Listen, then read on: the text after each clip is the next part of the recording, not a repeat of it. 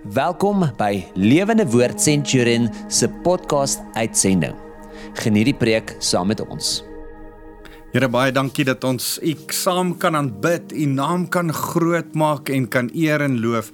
Here, dit is vir ons so lekker om in U teenwoordigheid by mekaar te kan wees.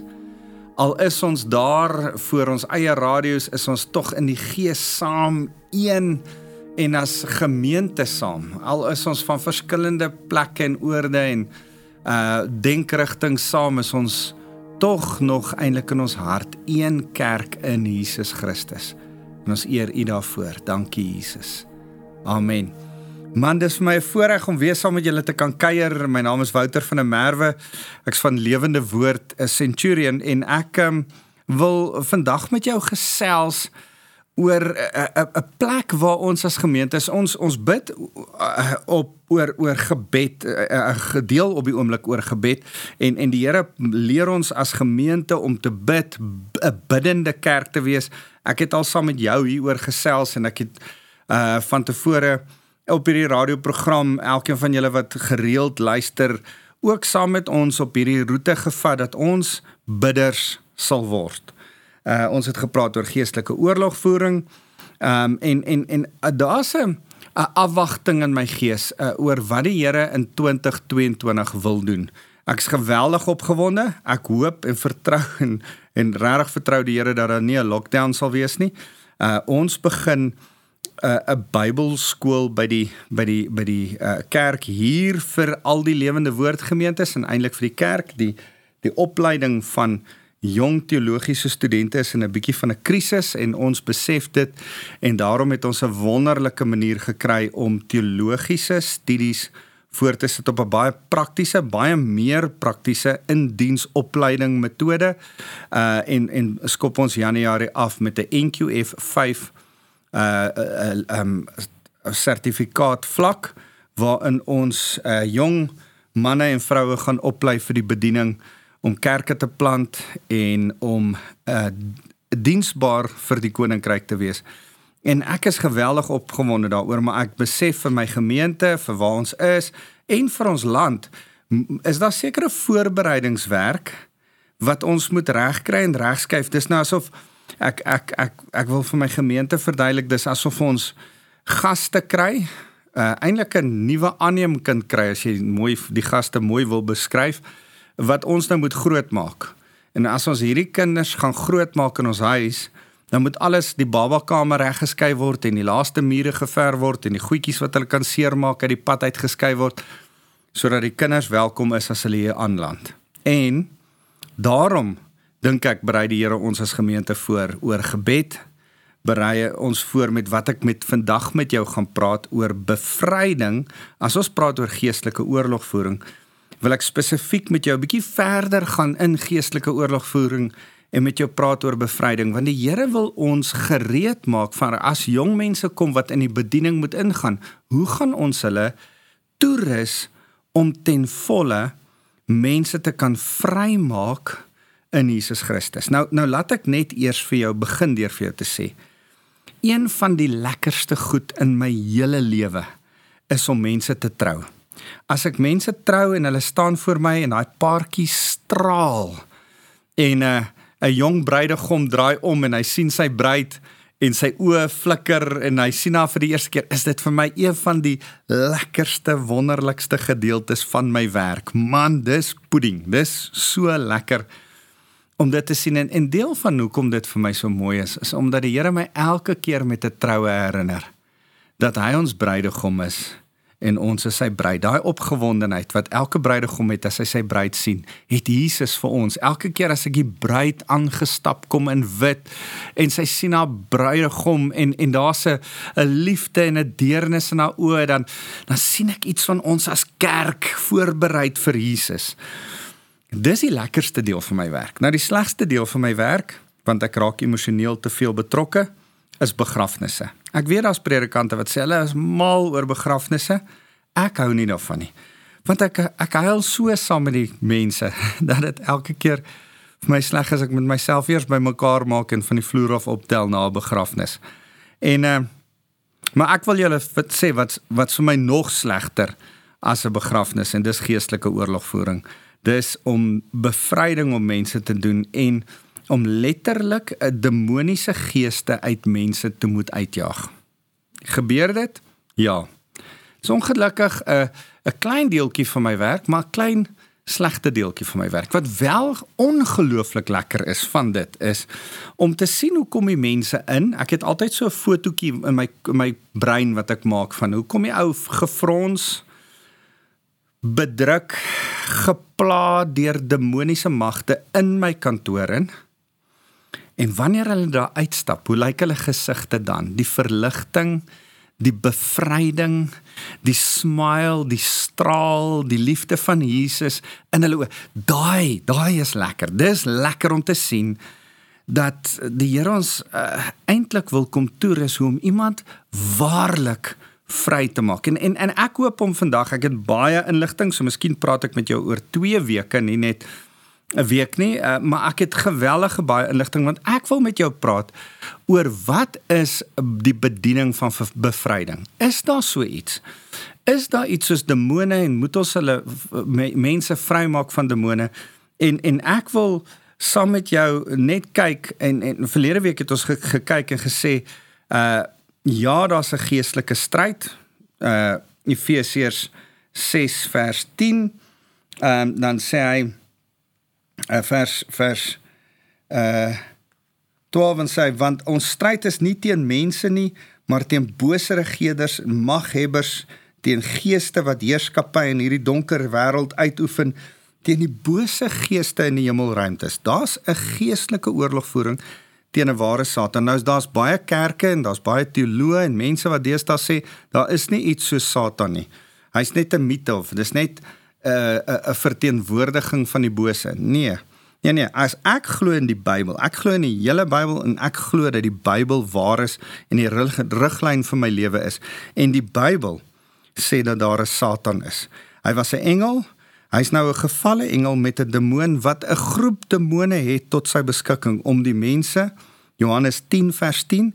Hy is ons vyand. Hy's die vyand van die mense. Hy kom om te moord te roof en te steel. En hy's nog die onregmatige want Jesus het die dood oorwin en alle mag en autoriteit van Satan af gaan terugneem wat die Here aanvanklik vir Adam gegee het en toe Adam dit geabdikeer en aan Satan teruggegee. Kom die Here in in in in Matteus 28 vers 19 en dan sê nou gee ek dit weer terug vir julle. Uh, die Here sê ek besit alle mag en autoriteit nou. So Satan word genoem die heerser van hierdie wêreld, maar hy is die onregmatige heerser van hierdie wêreld. Jesus is eintlik die heerser van hierdie wêreld en in Lukas 10 vers 19. Ek ek wil hê dat Lukas 10 vers 19 dalk moet ek gou soen toe blaai sodat ek dit vir jou uit die Bybel uit kan lees want ek ken dit uit my kop uit maar ek wil dit vir jou uit die Bybel uit lees. Blaai saam met my na Lukas 10 vers 19 toe. Nou sê hy Ja, het hy hulle vertel. Die disippels is opgewonde want hulle het in Jesus se naam uitgegaan en die woord verkondig. Nou sê hy vers 18: Ja, het hy hulle vertel, ek het Satan uit die hemel sien val soos 'n weerligstraal. En ek het julle gesag gegee oor alle mag van die vyand en julle kan slange en skorpioene loop en dit in hulle vermorsel. Niks sal julle beseer nie, maar moenie bly wees net omdat bose geeste julle gehoorsaam nie. Wees bly omdat julle name opgeteken is as burgers van die hemel. Ek en jy moet weet dat alle mag en gesag aan ons oorgegee is. Ons het ook mag en gesag oor Satan en elke bose gees, demoniese gees in die geestesriem wat ons nie kan sien nie. Hulle is daar. Maar Jesus gee ons gesag oor hulle. En dis nie waaroor ons moet opgewonde wees nie. Ons moet opgewonde wees oor die vryheid wat Jesus vir ons bring en die feit dat hy ons red en ons saam met hom hemel toe gaan. Dis wat hy in hierdie gedeelte sê. So, ons weet daar is 'n vyand. Ons weet hy's werklik. Ons weet ons voer stryd met hom in ons gedagtes 2 Korintiërs 10 vers 3 tot 4. Uh ons ons weet ons moet deur wat ons doen ook 'n stryd teen hom voer Romeine 6 vers 13. Ons weet dat as ons ander gelowiges na Jesus toe bring, is dit een van die beste maniere om teen Satan op te tree. Dis geestelike oorlogvoering om mense uit duisternis in lig in te bring. Maar ons weet ook dat Jesus gesê het dat mense vry moet kom. Uh, uh, uh, laat ek vir jou lees Markus en en as jy saam met my blaai, is nogal goed dat jy vandag jou Bybel by jou het. Ek hoop jy het jou Bybel by jou. Markus uh 1 vers 23 begin Jesus sy bediening op hierdie manier. Hy sê uh skielik was daar in hulle sinagoge 'n man met 'n onrein gees wat begin uitroep: "Los ons uit, Jesus van Nasaret. Het jy gekom om ons te vernietig? Ek ken jou. Jy is die heilige van God." Maar Jesus het hom bestraf en beveel: "Bly stil en gaan uit hom uit." Jesus jaag demone uit mense uit. En dan aan die einde van Markus Ek het vir jou aan die begin van Markus gelees, begin van Jesus se bediening, einde van Markus waar sy bediening stop en hy die bediening oorgee aan my en jou deur dit aan sy disippels oor te gee. Sê hy die volgende: Elkeen, ek lees van vers 16, Markus 16 vers 16. Elkeen wat glo en gedoop word, sal verlos word, maar elkeen wat nie glo nie, sal veroordeel word. Hierdie is die wondertekens wat die sal beleef wat glo. Hierdie is die wondertekens wat die die wat glo sal beleef. Glo jy? Is jy 'n gelowige? Het jy tot wedergeboorte gekom? Dan behoort hierdie in jou lewe te wees. 1. Hulle sal duiwels in my naam uitdryf. En hulle sal in nuwe tale praat. Is dit nie wonderlik nie die gawe van 'n gebedstaal? Hulle sal slange ongedeerd kan hanteer en as hulle iets giftigs drink sal dit hulle nie affekteer nie. Hulle sal siekes die hande oplê en hulle sal gesond word. Nou ek ek ek weet dat gereeld in die kerk en ons gemeente bid ons vir siekes en die Here doen wonderwerke deur mense op te rig. Maar die Here gee ons as gelowiges ook die opdrag om vir mense te bid sodat hulle die duiwels sal kan uitdryf. Daar's daar's daar's 'n duiwelse invloed in vandag se wêreld en ons moet dit kan hanteer en, en en nou wil ek van die begin af sê, dis interessant die woord pandemonium. Pandemonium beteken om die duiwel oral te sien. Nou ek wil nie pandemonium saai nie. Ek wil nie maak asof die duiwel oralste is nie. Hy is nie. Die Here is nog meer, die engele is meer as die demone.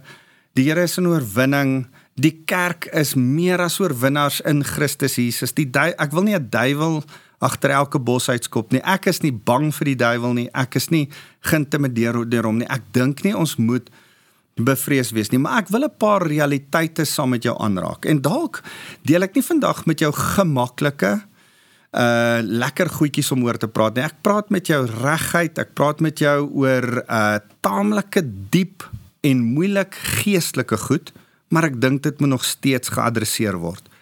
Te lank uh, is ons in 'n plek waar uh, die die duiwel vir ons kom lieg. C.S. Lewis het gesê aan die een kant wil die duiwel vir ons wys dat hy nie bestaan nie en dit kry Hollywood deesdae reg met Netflix en Showmax en allerlei ouens wat vir ons allerlei programmetjies het oor die duiwel dan dink ons nee man die duiwel is net 'n storie.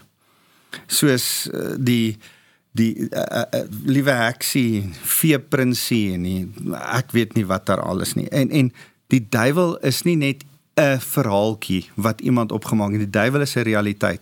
Aan die ander kant sê C.S. Lewis wil die duiwel ons oorbeklemtoon dat hy daar is en ons vreesagtig maak vir hom. En dit wil ek ook nie doen nie. Dit wil ek ook nie vandag vir jou kom bang maak met die duiwel nie. Nee nee nee. Nee, ons is baas oor die duiwel. Die baas is nie die duiwel is nie baas oor ons nie. Ek wil inteendeel vir jou kom sê, hey, ons moet eers tussen die duiwel ontken en die duiwel te veel erkenning gee, net 'n eerlike uh wete hê van wie is ons vyand en hoe opereer hy en hoe kry ons hom oorwin in ons lewe. So as ons dit weet, as ons weet Jesus het demone uitgedryf, en hy dryf vandag nog steeds demone uit. En ons weet ons wil nie te veel klem lê op Satan en demone nie. Ons wil nie pandemonium saai nie en na te veel goed kyk nie. Dan dan sê ons ook vir my, ons vir mekaar uh hoorie hierdie is 'n realiteit en ons gaan nie snaaks kyk nie. Ons gaan eerder vashak en oorwinning kry oor Satan. Nou kan ek net vir jou sê, as mense oor hierdie goed begin praat in die moderne tyd, dan sê mense ja, maar dit was in daai tyd. Nou, die geesteswêreld het nie verander nie. Die tegnologie laat ons dalk dink dat die geesteswêreld verander het. Maar die geesteswêreld vandag lyk net soos wat die geesteswêreld in Jesus se tyd gelyk het. En as daar demoniese 'n eh, magte was wat mense onderdruk en beset het, in die tyd van Jesus is dit vandag nog so. En dan moet ons leer hoe om die oorwinning te kry. En my begeerte is om jou en eh, jou en elkeen van ons se gesigte anders te, te laat sien lyk. Like, ons moet mense vry kry van demoniese magte. Nou dit, dit bring my by die volgende punt. Kan 'n Christen 'n wedergebore Christen demonies besete wees? Kan 'n Christen 'n demoon hê? En ek wil vir jou sê, nee, ek glo met my hele hart nie dat 'n demoon binne in 'n Christen kan wees nie. Ek glo wel dat daar demoniese invloed op Christene kan wees. Nou kan ek dit vir jou gou so verduidelik. As ek 'n 'n handpop het, ons het 'n poppekas by die kerk en dan is daar sulke poppies waarin jy jou hand moet indruk, dan kan jy hom van binne af beheer. Dis jou hand beset die pop en neem die pop se aksies oor. Dis besete. Maar as jy aan 'n marionet dink, daai wat die touwtjies het en dan van buite af met die touwtjies beheer jy hierdie poppie van die buitekant af. Dis 'n invloed op die poppie. Niks is binne in die poppie nie. Die die beweging van die poppie word van buite af beïnvloed. Nou, dis die verskil. Dis 'n mooi beeld om te verduidelik dat dit die verskil is tussen 'n Christen en 'n nie-Christen nie. 'n 'n nie-Christen Satan kom baie nie altyd nie, maar baie keer in 'n nie-Christen in nie, en oorheers sy lewe en laat hom goed doen wat hy nie eers wil doen nie. Maar gelowiges kan hy dit nie meer regkry nie. Hy kan bloot 'n invloed op ons uitoefen. Nou as jy dink ek ek ek sê dit oor en oor vir mense dat almal van ons word beïnvloed deur Satan en sy werke uh vandag. Hy, hy het 'n invloed op ons almal se lewe. Daar's dalk iemand wat satanies besete is en hy ry onder die invloed van drank en stamp jou kar dan is die finansiële skade wat jy ly en die trauma waardeur jy gegaan het en dalk die besering wat jy in die hospitaal opgeëindig het was invloed van Satan. Maar nie omdat jy iets verkeerd gedoen het nie, omdat Satan jou net probeer beïnvloed het van 'n kant af.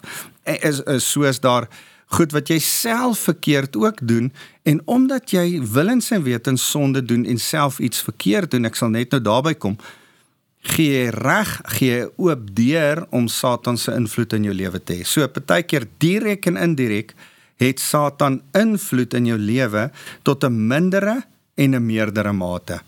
Almal van ons of dit nou deur 'n politieke party is of dit nou deur finansiële verandering is of dit nou deur uh geweld of enigiets anderste is emosionele toestand van jou buurman dan dan, dan is dit uh demoniese invloede op jou lewe.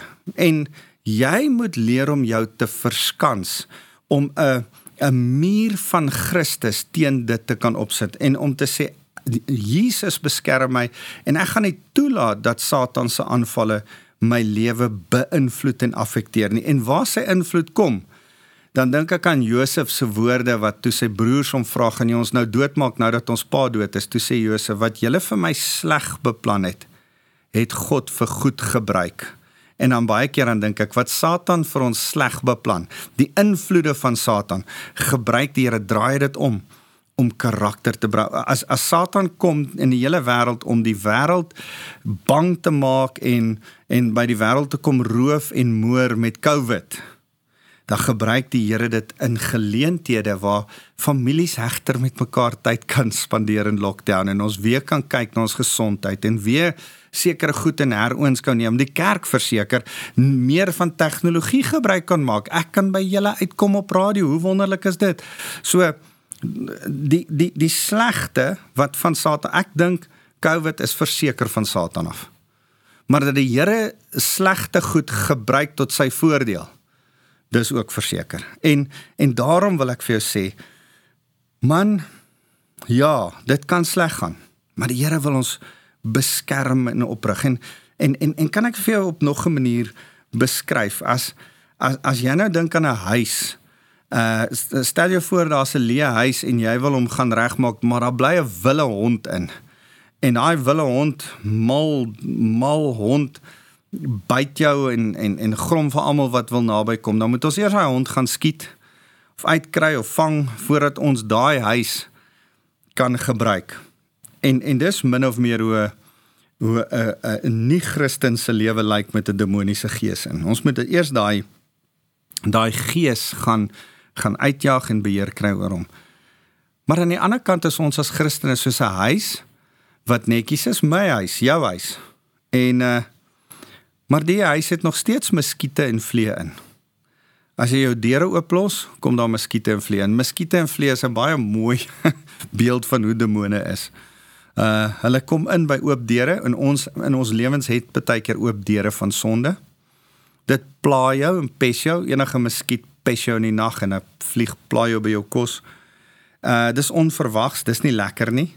En dis iets wat jy van gedurig deur moet uitjaag en skoon kry. En dis iets wat ek en jy moet die invloed van sataniese goed in ons lewens teenstaan en jaag en uitwerk. So dis alright.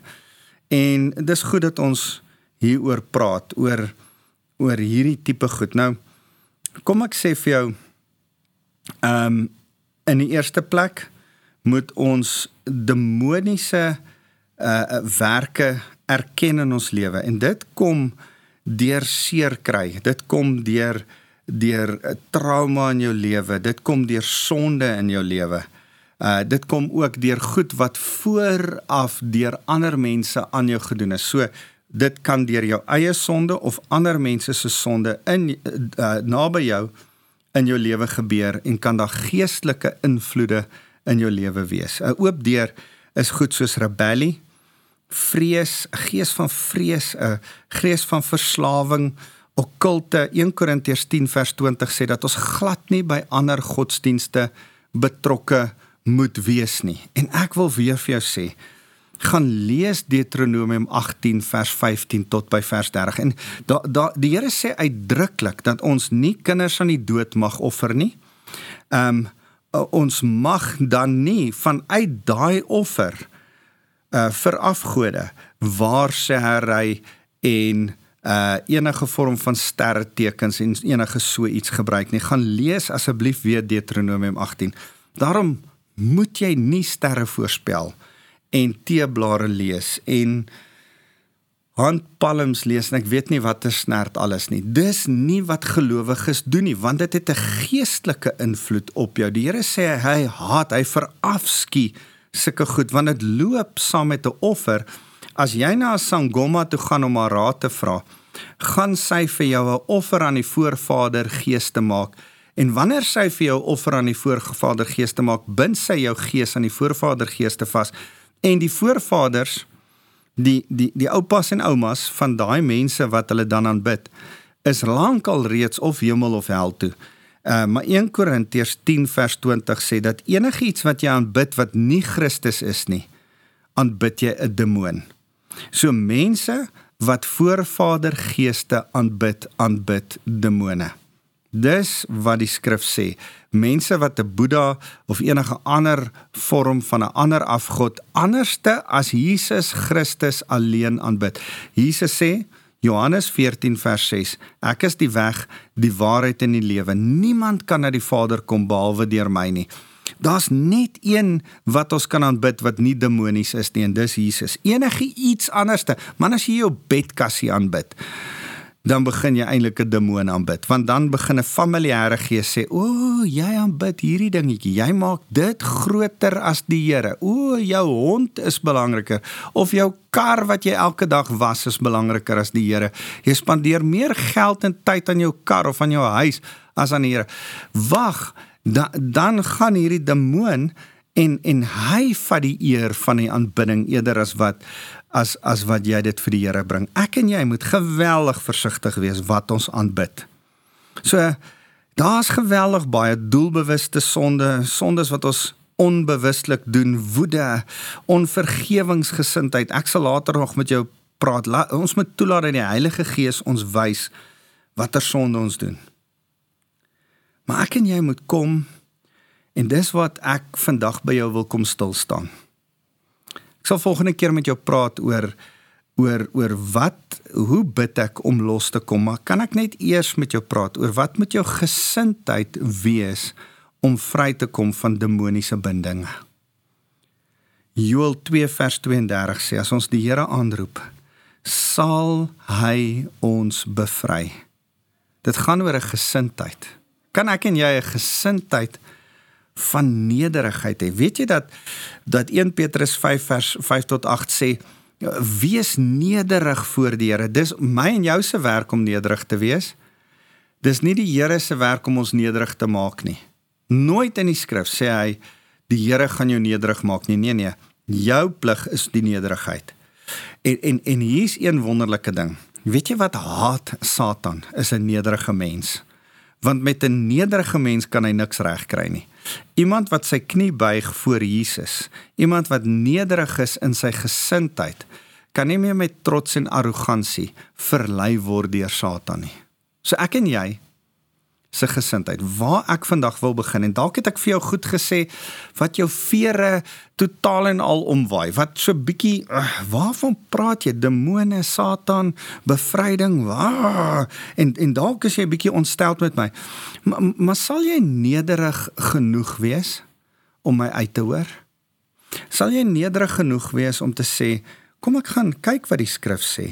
Kom ek gaan lees dat Jesus ook uh mense bevry het van demoniese geeste in Handelinge 10 vers 38 en Lukas 4 vers 18. Kom ek gaan gaan bestudeer wat hy in Matteus 10 vers 1 vir my en jou sê. Dat ons ook demone moet uitjaag. Wees nederig genoeg om leerbaar te wees en dan wees eerlik.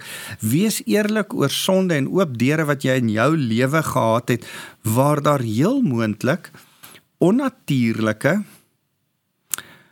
bo normale slegte goed in jou lewe hulle self herhaal. Waar jy miskien woedend word abnormaal woedend of abnormaal vreesbevange. Waar jy jouself nie kan beheer abnormaal heeltemal te veel eet of gereeld dronk word of sekere goed waar jy nie beheer oor kan uitoefen nie. Wil die Here kom sê, wees eerlik genoeg en dink terug en laat my Heilige Gees toe om te kom wys waar hierdie demoniese aktiwiteit begin het in jou lewe want is heel moontlik dat as iets abnormaal snaaks nie is soos wat ander mense se vrese of se honger of se as dit meer as dit te is in jou lewe is dit heel moontlik 'n plek waar die Here vir jou wil wys. Stop nou. Kom ons kry bevryding hiervoor. Dan moet ons by 'n punt kom waar jy tot wedergeboorte kom as jy nog nie daar gekom het nie. En Jesus as jou persoonlike verlosser en saligmaker kan aanbid en aanvaar want Matteus 12 vers 43 tot 45 sê dat ek kan nie vir jou bid dat hierdie demoniese goed uit jou uitgaan voordat die Heilige Gees nie in jou lewe ingenooi word en ons vir jou kom bid en vra Here wees u asseblief die eienaar van hierdie huis van hierdie mense hart.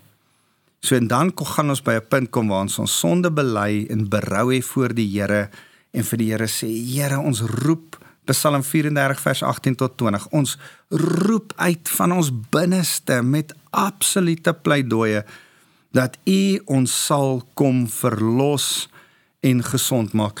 Spreuke 28 vers 13 sê dat as jy nie jou sonde uh erken en bely voor die Here nie. Ek wil dit vir jou lees. Ek blaai gou soontoe. Spreuke 28 vers 13 sê wie sy oortredinge verswyg sal nie voorspoedig wees nie. Nou ek wil vir jou sê my my grootste gebed vir jou vandag is om jou voorspoedig te maak. Is om jou vry te kry, is om jou 'n rustige, vredevolle lewe te gee. Dis hoekom ek met jou oor 'n moeilike, moeilike onderwerp praat en volgende week met jou daaroor verder gaan praat. Maar ek en jy moet restituisie vir ons sonde doen. Vergifnis by ander mense vra en skoon kom. Onthou, ons doel is om vry te kom. Volgende keer gesels ek met jou oor hoe bid ons om totaal en al vry te kom. Ek en jy gaan volgende week daaroor gesels want eintlik wil ek jou leer hoe om ander mense ook vry te maak, nie net jouself nie. Weet vandag was moeilik. Maar dis baie keer, baie keer nodig dat ons oor 'n bietjie die dieper dinge praat as net die oppervlakkige. En die Here, ek wil jou uitdaag in die gees en jou verder vat en sê die Here wil ons in Suid-Afrika in 'n volgende vlak van gebed kom oprig.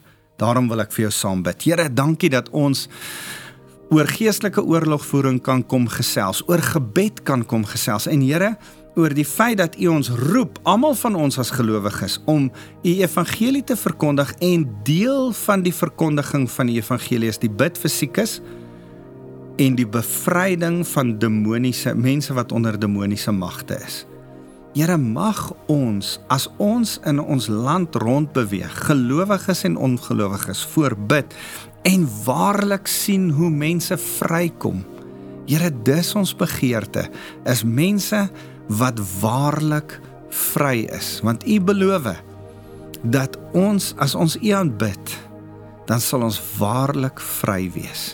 Here, ons eer U en ons loof U. Mag U met elkeen van ons werk En ons wys Here dat in ons lewe daar geestelike goed is wat miskien nodig is om aangespreek te word. Ek vra Here dat U deur U Heilige Gees met elkeen sal praat met wie ek nou gesels in hulle harte in hulle stilte tyd sodat ons as ons volgende week saam gesels ons hierdie goed finaal met mekaar kan deurtrap en in ons 'n gebed van oorwinning saam mag bid.